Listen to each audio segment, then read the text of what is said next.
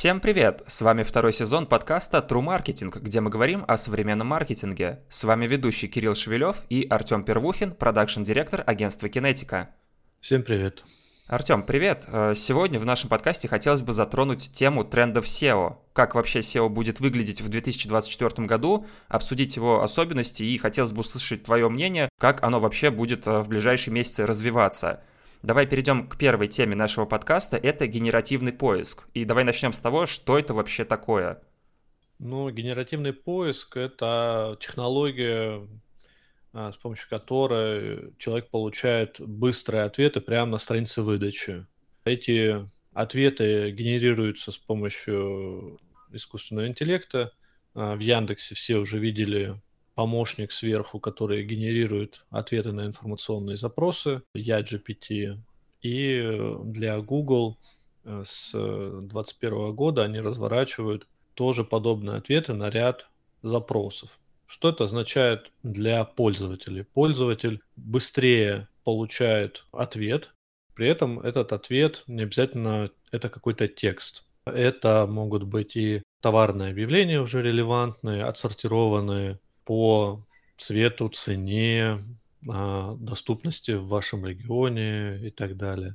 Это могут быть готовые ответы в виде рецептов, в виде подсказок, в виде агрегации уже статей. И что это означает для маркетологов, для рекламодателя? Это означает, что нам нужно попасть в этой рекомендации. Получается, из всех материалов выбирается какой-то пул или один материал, и на основании его генерируется ответ. С точки зрения трафика мы теряем. Поисковые системы здесь выигрывают, поскольку зачем человеку переходить в статью, если он по, по существу ответ получил. То есть мы генерировали статьи, тратили деньги, тратили ресурсы редакторов, дизайнеров, брали фактуру с людей, которые разбираются в определенной части бизнеса, а поисковые системы говорят о том, что спасибо большое, мы проиндексировали, и теперь мы это будем выводить или с, без ссылки, или с малозаметной ссылки на источник. И это проблема. При этом у нас есть возможность попасть в этот сам ответ и оттуда получить больше трафика. Например, если мы сделали статью на, там, не знаю, на десятом месте, мы попали в генеративный поиск со ссылочкой, и мы получили даже не первое место, а выше первого места, да, вот ответ на вопрос, и у нас потенциал получить трафика становится больше. Поэтому, с одной стороны, генеративный поиск изменит способ взаимодействия пользователей с поисковой системой. Из привычного набрал запрос, получил десять ссылочек, потыкал по ним, открыл несколько вкладочек, побегал, отставил одну-две, получил информацию. К тому, что по части запросов, обычно это информационные запросы, потому что по транзакционным запросам нам еще далеко до качественной релевантной выдачи. Но там есть другие изменения, потому что пользу, точка входа становится не поиск, а Marketplace, да, об этом чуть позже, может, поговорим. Поэтому взаимодействие изменится, привычный способ становится другим, и ответ более такой качественный уже с поисковой системы. Поэтому, с одной стороны, это вот такой способ подачи развивается, поэтому сейчас, ну, у нас есть идеи, что делать. Пока до конца не ясно, какие именно факторы влияют на выбор этих ссылок. А вот, а вот расскажи, пожалуйста, поскольку это относительно новая вещь, есть ли вообще уже понимание, как правильно работать с генеративным поиском? Ну, нам важно работать со своим материалом для того, чтобы этот генеративный поиск подхватывал именно наши статьи, товары, их нужно размечать. Искусственный интеллект обрабатывает вообще несколько источников и учитывает материалы, где наибольшая кликабельность. Поэтому если на наши материалы не приходят, не читают, не кликают, по... не выделяют. Знаешь, когда человек читает, он обычно выделяет какие-то строчки. В тепловой карте Яндекс.Метрики можно прекрасно посмотреть на свои материалы, как именно пользователь взаимодействует с контентом.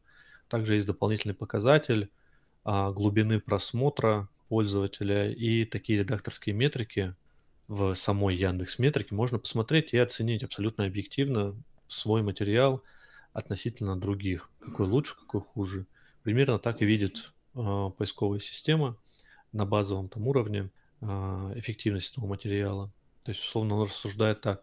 Если по этому запросу человек пришел на эту страницу и много времени провел, читал, смотрел, то наверняка это материал хороший, и его необходимо ранжировать выше. Ну вот на пальцах, упрощенно это так. Дальше это для того, чтобы он а, сгенерировал релевантный ответ, важно очень точно попадать в запрос. То есть часто редакторы придумывают заголовки, подзаголовки, которые нам понятно, но массово люди формируют запросы иначе с точки зрения поиска.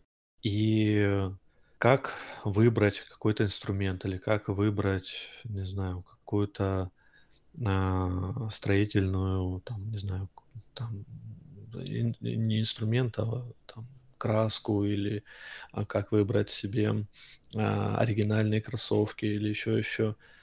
Поэтому нам важно, чтобы мы по Wordstat, по которому мы проверяем частотность, и в материале попадали и в заголовочки, и в содержательную часть текста, чтобы у нас были ключевые слова на месте, и семантический блок на месте. Поэтому это поможет нам в генеративной выдаче, шанс наш увеличится, быть выше. Потом важно, чтобы у нас был не один материал по теме, а в целом много мы охватывали. Мы не только пишем там про то, как выбрать оригинальные кроссовки, а вообще какие они бывают, как, кто какие... Вок, вок, вокруг этой темы, или мы пишем на медицинскую тематику по какой-нибудь болезни, нам важно охватить максимально широко эту область. То есть не только конкретный ответ на конкретный вопрос, а в целом область. Тогда приоритет будет выше у нас. Ну и, конечно же, это обогащение информации. Мы должны понимать о том, что статья как портянка текста, это в прошлом. Мы должны понимать, что наша задача заставить пользователя находиться на материале долго. Это картинки, это инфографика, это кейсы, примеры из жизни, а не просто академическая информация. Это сгенерированные видео. Сейчас для этого там вообще... там две извилины, если есть, то есть сформировать по теме, сгенерировать а, видео и наложить на него текст для того, чтобы или видеокейс прикрепить, крайне важно. Поэтому мы еще и трансформируемся от статей как портянки текста к интересной визуально-текстовой информации с вовлечением, с кейсом, с убедительностью. Ну и в рамках развитие и и эй ти от Гугла, это еще и авторитетностью того человека, который пишет. Потому что а, раньше без разницы, автор есть, автора нет, там Вася Пупкин. А сейчас имя, фамилия, должность и место – это единица значимости с точки зрения качества контента. А, поэтому вот как-то так я вижу.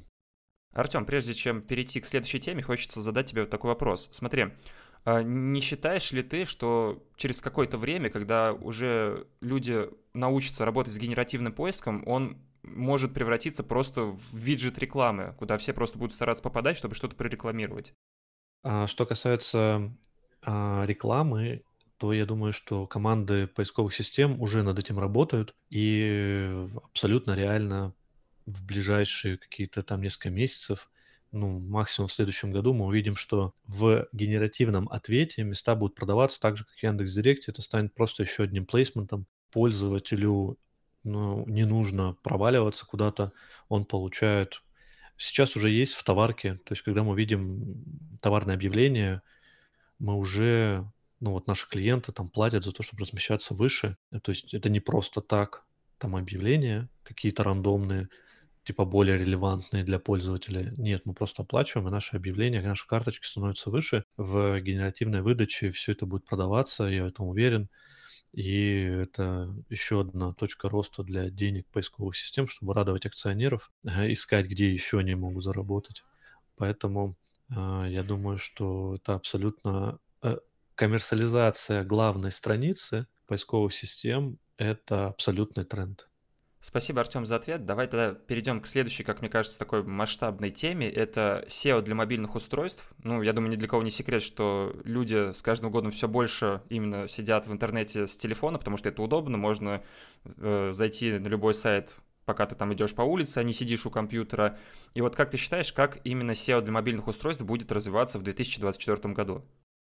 Ну, мобильные устройства вообще трансформировали способ, которым люди ищут информацию в сети. Сейчас все в телефонах, и мобильный трафик занимает, ну, по, по, по нашим проектам, у нас там несколько десятков, наверное, от пятидесяти до девяноста пяти процентов трафика. Это, кстати, меня удивляет. Некоторых roadmap проекта я смотрю на аудитах, когда проекты на сео-аудит приходят, там в roadmap, или вообще roadmap нет, если какой-то там, там какой-то фрилансер там, или какая-то студия, а или у мобайла меньше трёх-пяти часов в месяц а блок стоит, или вообще его он отсутствует.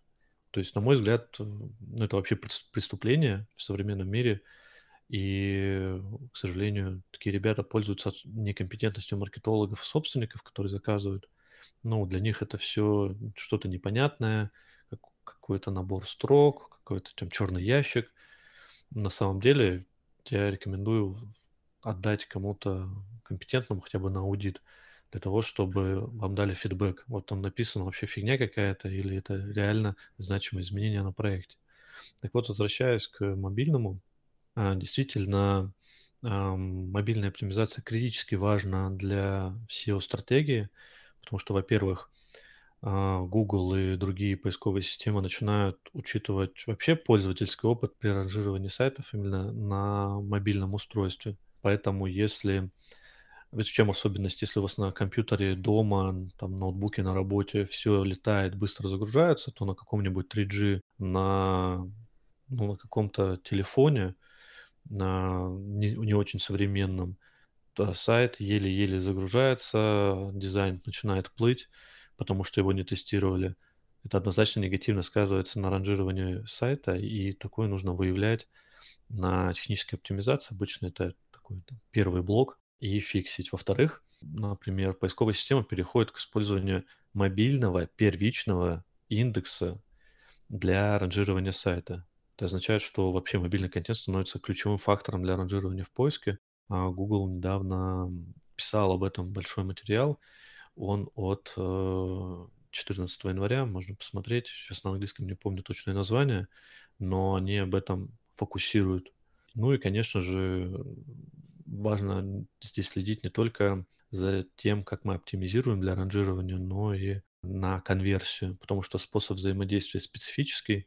Там, где выскакивают окна с чатиками, это становится менее актуально, то есть нам нужны быстрые контакты, быстрый перевод на звонок или в телегу, или в WhatsApp для того, чтобы сохранить контакт, а поэтому тут то же самое работа с полями, там, где на десктопе мы можем дать пользователю пять полей, на мобайле мы вообще должны минимум полей, там одно-два поля быстрого контакта, телефон, имя и достаточно.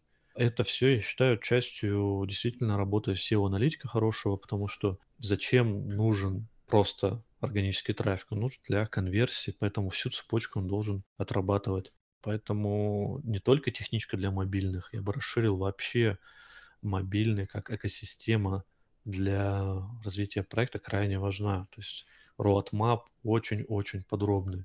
У нас в техничке, в мобайле, не знаю, шаблонных только точек фокуса на мобайле, там, не знаю, за пятьдесят, наверное, зашкаливает. Это то, что нужно почекать, проверить. Поэтому да, мне крайне бы хотелось, чтобы сео-команды этому уделяли больше времени. Я понимаю, почему такой трансформации не происходит, потому что, ну, или руководители сео-команд этому не уделяют внимания, клиенты за это не пропинывают. То есть вот в этом плане не происходит вот этого вот тайминга, то есть пятьдесят процентов, шестьдесят процентов времени смотрим на мобайл, не потому, что это важно с точки зрения пользовательского опыта, а даже потому, что вот поисковые системы явно вам говорят в явном виде о том, что это ключевой фактор, а там ранжирование один из ключевых, это то, что внимание там больше, поэтому мое такое мнение. Артем, а теперь хочется перейти к следующей теме, это накрутка поведенческих факторов. Расскажи, пожалуйста, прям вкратце вообще, что в них попадает, что это такое и как ты к этому относишься. Ну, ПФки крутятся уже как пару лет очень активно среди сеошников. Поведенческие факторы – это имитация запроса в поисковую систему, имитация пользователя для того, чтобы этот бот посидел подольше на сайте, нашел ваш сайт, посидел на сайте подольше, и поисковая система подумала о том, что «О, раз пользователь долго по этому запросу сидит на этой страничке, наверное, она релевантна, я ее подниму повыше», для того, чтобы и другим пользователям они ее увидели. Вот на пальцах это так выглядит. На самом деле это не человек, а бот, имитирующий человека. Вот. Заметить это можно, если эти факторы крутятся плохо, то есть такой показатель ботность трафика в Яндекс.Метрике. Если она у вас или шкалит сильно вверх-вниз, там гуляет, или она в целом высокая, высокая вероятность того, что льются некачественные пэфы. Если ботность низкая, то или их нет, или они очень-очень качественные. Я думаю, отношусь к этому спокойно. Считаю, что это такой допинг для проекта, который оброс большими мифами о том, что вот нас забанят, мы зафильтруют. И маркетолога в этом плане можно понять. Да, его, его под жопу мешалкой и с работы выгонят, если что-то с проектом в целом пойдет не так. И поэтому они перестраховываются, и этот инструмент не используют. Ну, в целом, правильно, если вы, если у вас команда, которая органически может развить проект, ну, до того, чтобы он был круче, чем ребята, которые находятся в топ пять, прекрасно, никакие пи эф вам и не нужны. Если нужен допинг, и в целом есть организационная вязкость процессов, отсутствие разработчиков, в целом руководство там медленное, медленно решение принимать, медленно согласовывает. Вот вязкость, я это называю, да, большая. Вот одно решение какое-то по мелочи, например, сео-правка какая-то, завязана на трех-четырех людях, их надо искать. То есть вот нету такого духа стартапа в команде, то, конечно, такой проект будет развиваться в час по чайной ложке. Компания будет, скорее всего, платить сео-подрядчику за то, что она рекомендации эти формирует, а вот с точки зрения имплементации, внедрения, там, ну, будет все довольно печально. Нет внедрения, нет роста. Маленькие правки дают маленькие результаты, большие правки дают большие результаты. А большие правки, там, тут не согласовал Иван Иванович, тут Петр Петрович, тут вообще не разобрались. Поэтому такой допинг, как ПФ-ка, к нему, не, ну, как нейтральное у меня отношение. То есть, да, это инструмент, инструмент, который, если работает плохо, он потенциально купит риски. Эта технология за два года стала очень разной. Можно сказать, что Яндекс.Директ плохой, потому что он сливает деньги.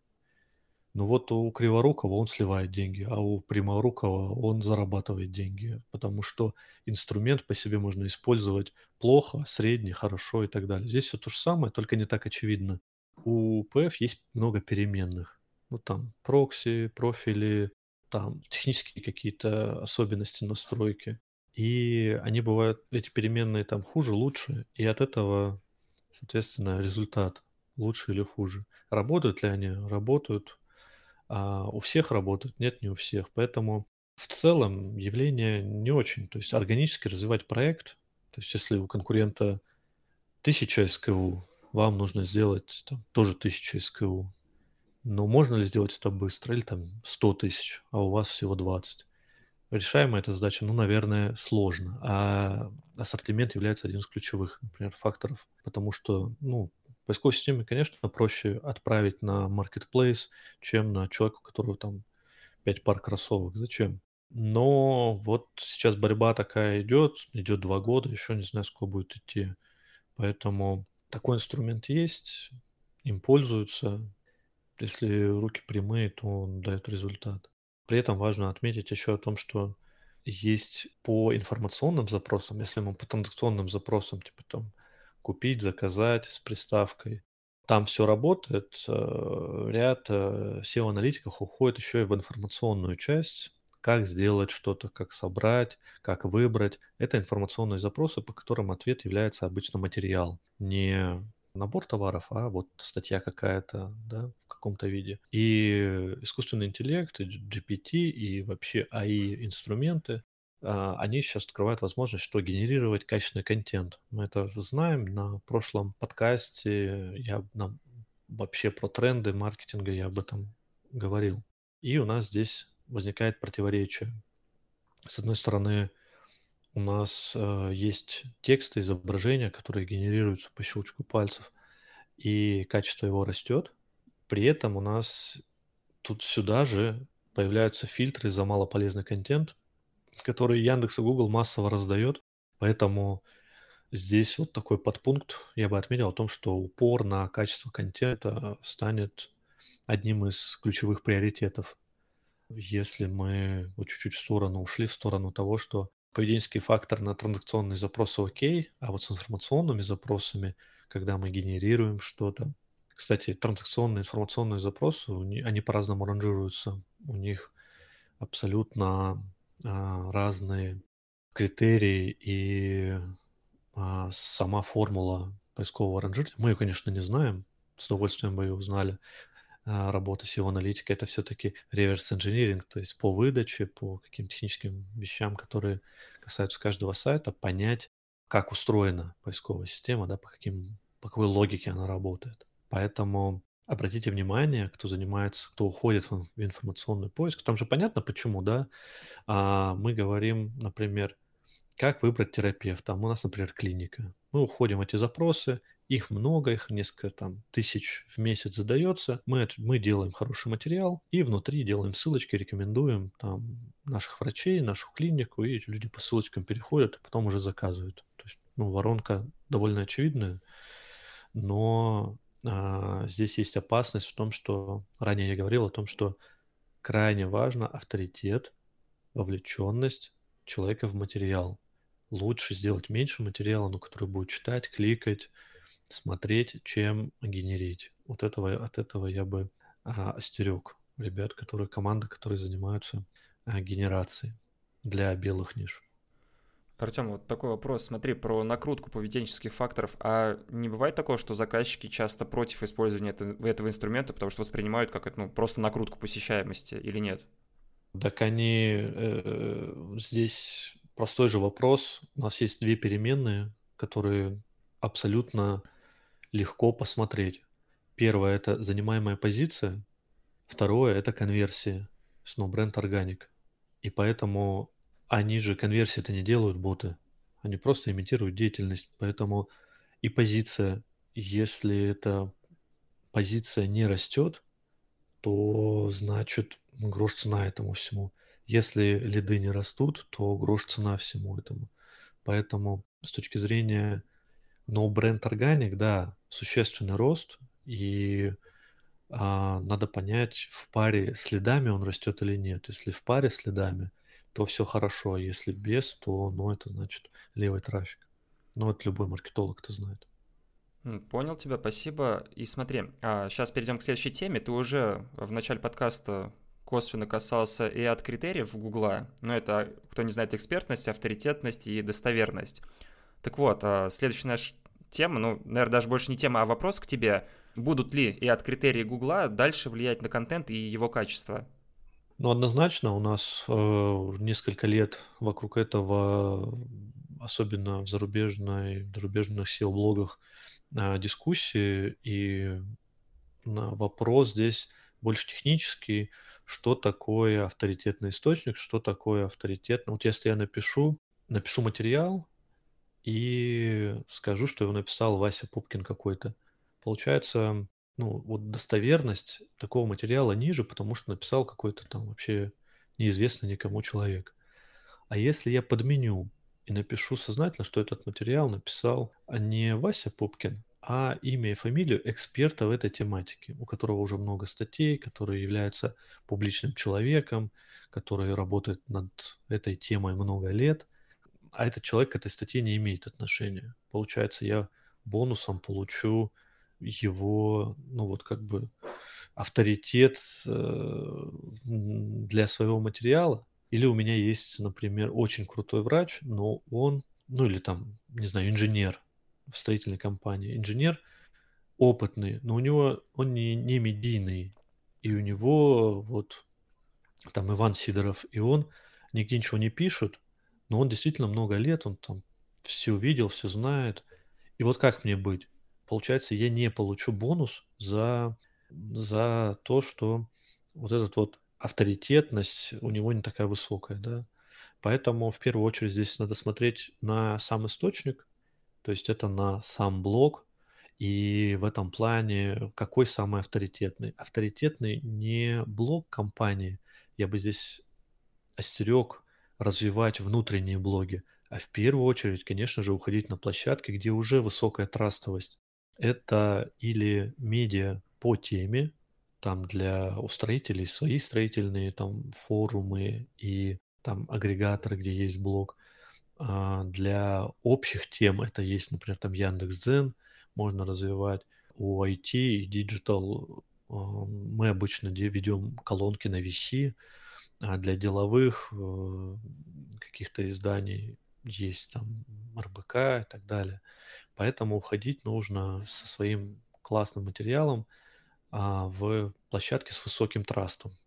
Поэтому я думаю, что сюда будут уходить бренды, не сидеть и размещать у себя в блоге, где прочитают полтора человека, а вот публично вот эту такую дистрибуцию контента, она правильно называется, делать на трастовой площадке, которым уже... Это, кстати, и и эй ти не только про Google, его аналог есть в Яндексе, поэтому мой совет крутится вокруг того, чтобы делать дистрибуцию материала на другие площадки трастовые и получать больше трафика. Просто они выше ранжироваться будут. Блог будет на двадцатом месте ранжироваться, а там Дзен а, или там Тенчат, да, сейчас высоко некоторым темам ранжируется. А он будет там на третьем. Больше трафика, вам только лучше. Вообще у нас большой материал по и и эй ти для Гугла вышел не так давно в блоге. И на True Marketing в Телеграм-канале можно почитать, там прям большая-большая статья, как это будет развиваться. Правильно ли я понимаю, что вот экспертность и авторитетность, она, этот параметр прокачивается тем, что у тебя на сторонних ресурсах появляется больше цитируемости, ссылки на твой источник? То есть ты правильно понимаешь, чтобы авторитетность, вот эту экспертность поднять, то нужно как можно больше, чтобы на разных сайтах э, ссылались на твои материалы, фигурировало название, например, компании, ссылки на источники твои и так далее. Да, по сути мы можем вот выделить три. Первое – это есть ли внешние ссылки на твой, на твой материал.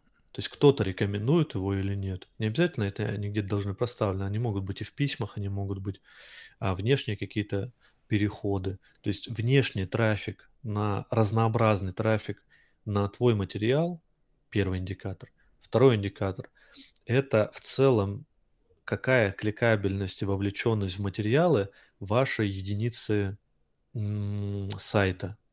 Потому что, например, у сайта может быть раздел для дистрибьюторов, у сайта может быть каталог товаров, и у сайта может быть блог.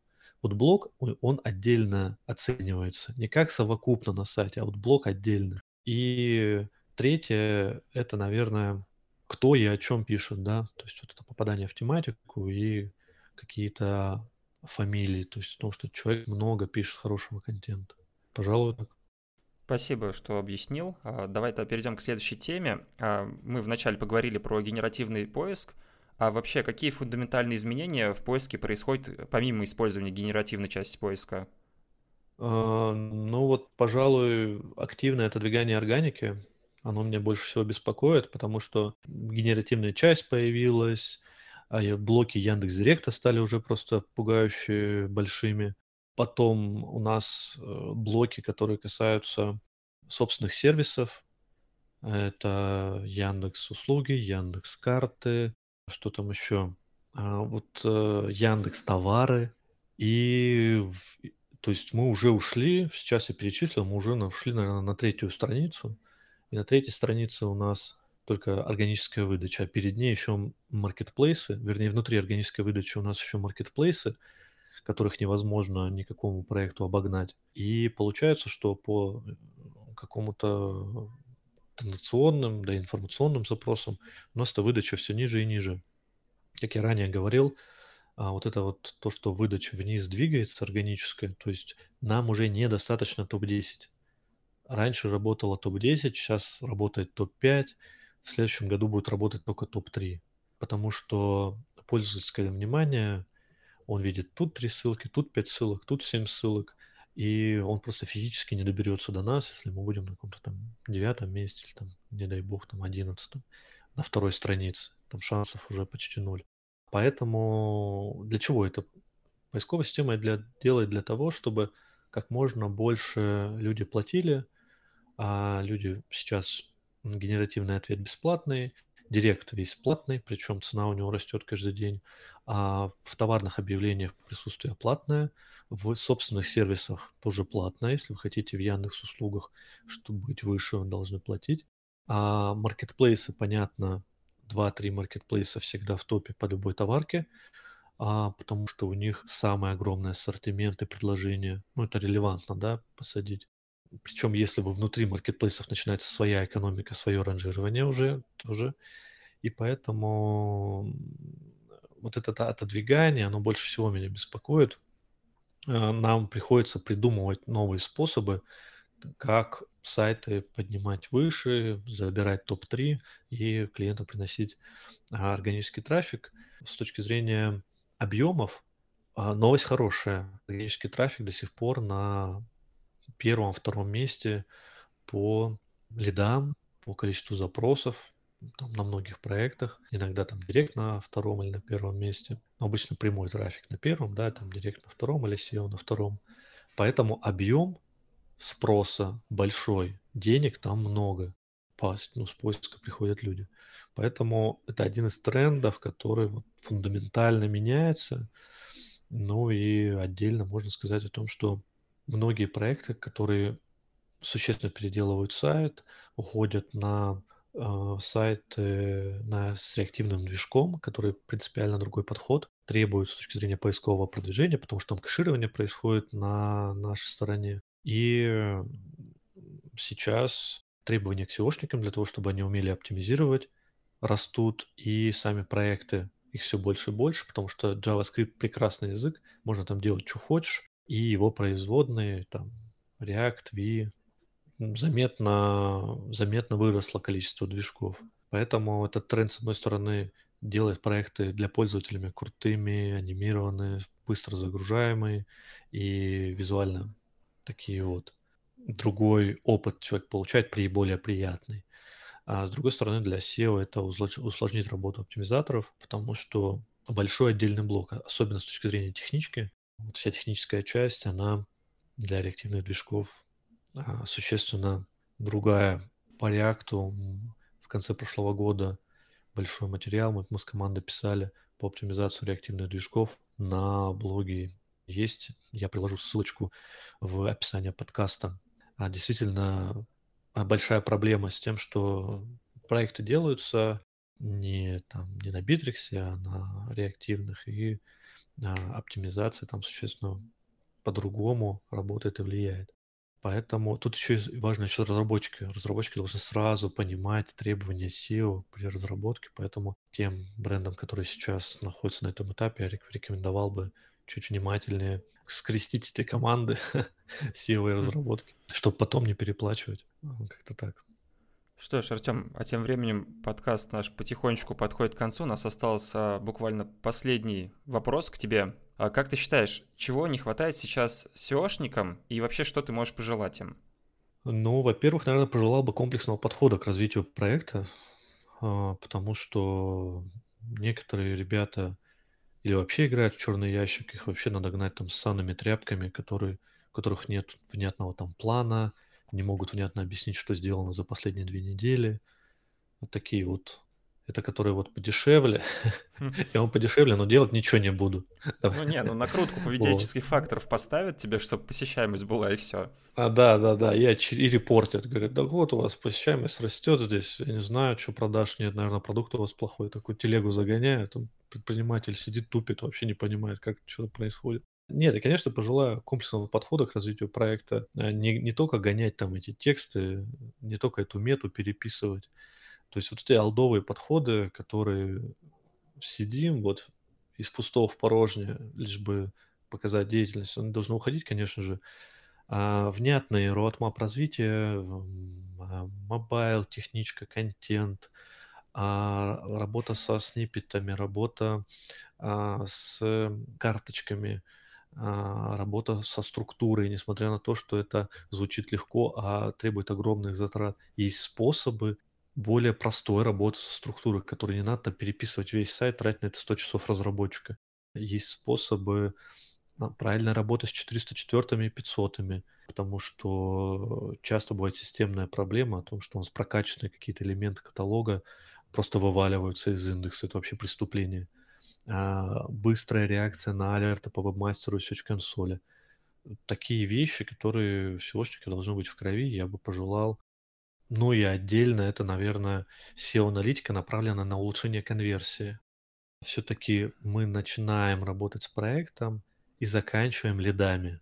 То есть заканчиваем лидами, берем свой кусок NoBrand Organic и смотрим, что на сайте, особенно на мобайле, да, о чем я говорил, что мы можем улучшить, как у нас, где у нас выпадают пользователи, какие проблемы возникают при, с разных устройств, с разной скоростью загрузки у пользователей, почему они вовлеченные в контент, но не оставляют заявки. Ответы на эти вопросы, на мой взгляд, у хорошего эс и о-аналитики должно быть. Такой бэкграунд и скиллы должны быть в этом году и в следующем году для того, чтобы отвечать на эти вопросы. Комплексная работа. Понятно, что есть отдельные редакторы, понятно, что есть программисты, понятно, что есть дизайнеры. Мы на их территорию не лезем, но вот свою часть, именно эс и о-аналитик, от развития проекта триста шестьдесят, что касается NoBrand Organic. Я бы пожелал, чтобы такой подход был повсеместный, и чтобы профессиональное сообщество развивалась, по крайней мере, я там, в отделе, который у меня есть, пропагандирую, и всячески мы этим занимаемся. Поэтому желаю всем лидов с NoBrand Organic. Что еще пожелать? Артем, спасибо тебе за сегодняшнюю беседу. На этом наш подкаст завершается. И знаешь, я только сейчас понял, что и второй сезон наших подкастов завершается, потому что это десятый выпуск второго сезона. Поэтому я считаю, на такой ламповой классной ноте мы завершаем, потому что ну, сегодняшняя беседа мне очень понравилась, такая спокойная, ламповая, интересная. Вот. Ну и, соответственно, хочу обратиться к нашим зрителям. Оставайтесь с нами, подписывайтесь на нас на всех сервисах, где выходит подкаст. Мы также есть и на Ютубе, смотрите нас и там. И постараемся как можно быстрее порадовать вас третьим сезоном, в котором тоже будет масса всего интересного. Друзья, я тоже благодарен. двадцать выпусков, мы обсуждаем маркетинг, его особенности, нюансы. Много вещей мы обсудили, которые происходят за кулисами, в продакшене, какие-то проблемы, которые возникают на проектах. Мы вскрыли, объяснили, как работают команды. И я благодарен слушателям, которые активно нас подписываются, слушают, за то, что вы с нами, несмотря на то, что... Как мне написали в каком-то комментарии, под ваш подкаст идеально засыпать. Вот, надеюсь, что это... И даже если это так, то окей. Да нет, это здорово. Я, надеюсь, я всегда с наушниками сплю, и я тоже многие подкасты, не наши, а просто другие тоже включаю, и под них засыпаю. И, типа, я, наоборот, рад, что эти подкасты есть, что я как раз их слушаю и сплю, потом просыпаюсь под них. Вот. То есть это, наоборот, надеюсь, положительный момент. Полезно, да. Поэтому, друзья, я рад, что вы с нами. Следующий сезон не за горами, он будет, он будет особенно интересный, поэтому оставайтесь. Есть у нас канал с одноименным названием True Marketing, подписывайтесь, там будут анонсы и всем лидов. Всем пока.